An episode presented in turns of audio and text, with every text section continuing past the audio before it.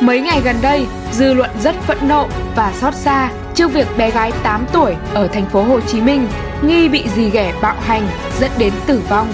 Trong khi đó, mới hồi đầu tháng 12 này, kết quả của một nghiên cứu được công bố cho thấy có tới gần 71% trẻ em từ 1 đến 14 tuổi từng bị xử phạt bằng bạo lực.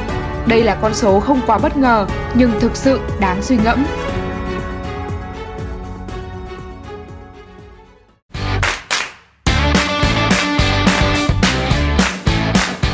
Ngày 28 tháng 12, cơ quan cảnh sát điều tra công an quận Bình Thạnh, thành phố Hồ Chí Minh đã ra quyết định khởi tố vụ án, khởi tố bị can và tạm giam đối tượng Nguyễn Võ Quỳnh Trang, sinh năm 1995, ngụ quận Bình Thạnh về hành vi hành hạ người khác.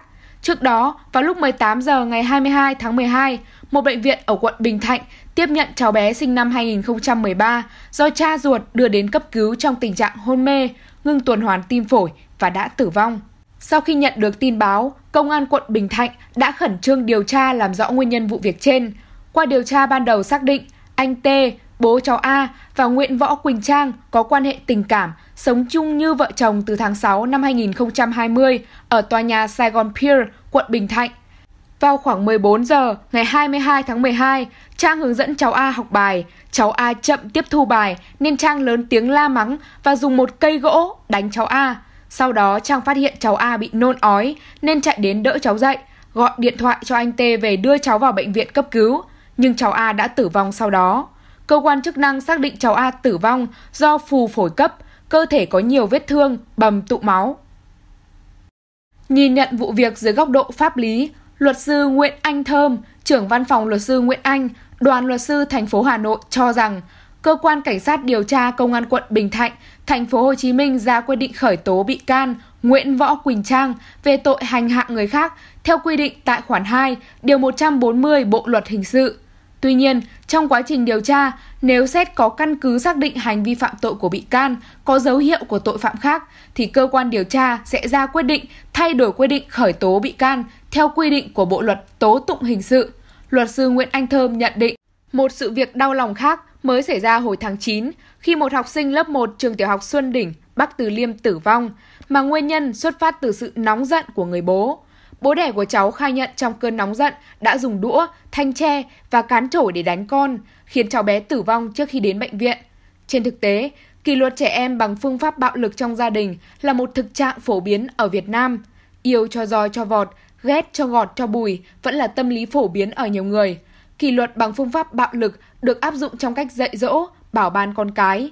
Chính vì vậy, xã hội thường chấp nhận việc người lớn dùng đòn roi với các em, coi đó là việc hết sức bình thường. Theo kết quả điều tra về tình hình của trẻ em và phụ nữ tại Việt Nam từ năm 2020 đến năm 2021 tại 14.000 hộ gia đình thuộc 63 tỉnh thành được Quỹ Nhi đồng Liên Hợp Quốc tại Việt Nam UNICEF và Tổng cục Thống kê công bố ngày 8 tháng 12 có tới gần 71% trẻ em từ 1 tới 14 tuổi từng bị xử phạt bằng bạo lực.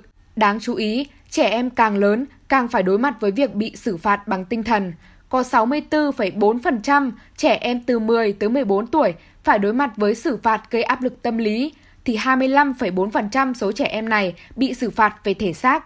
Các hình thức kỷ luật nặng nề về thể xác như đánh trẻ vào đầu, lưng, tai, mặt hoặc đánh mạnh và liên tiếp.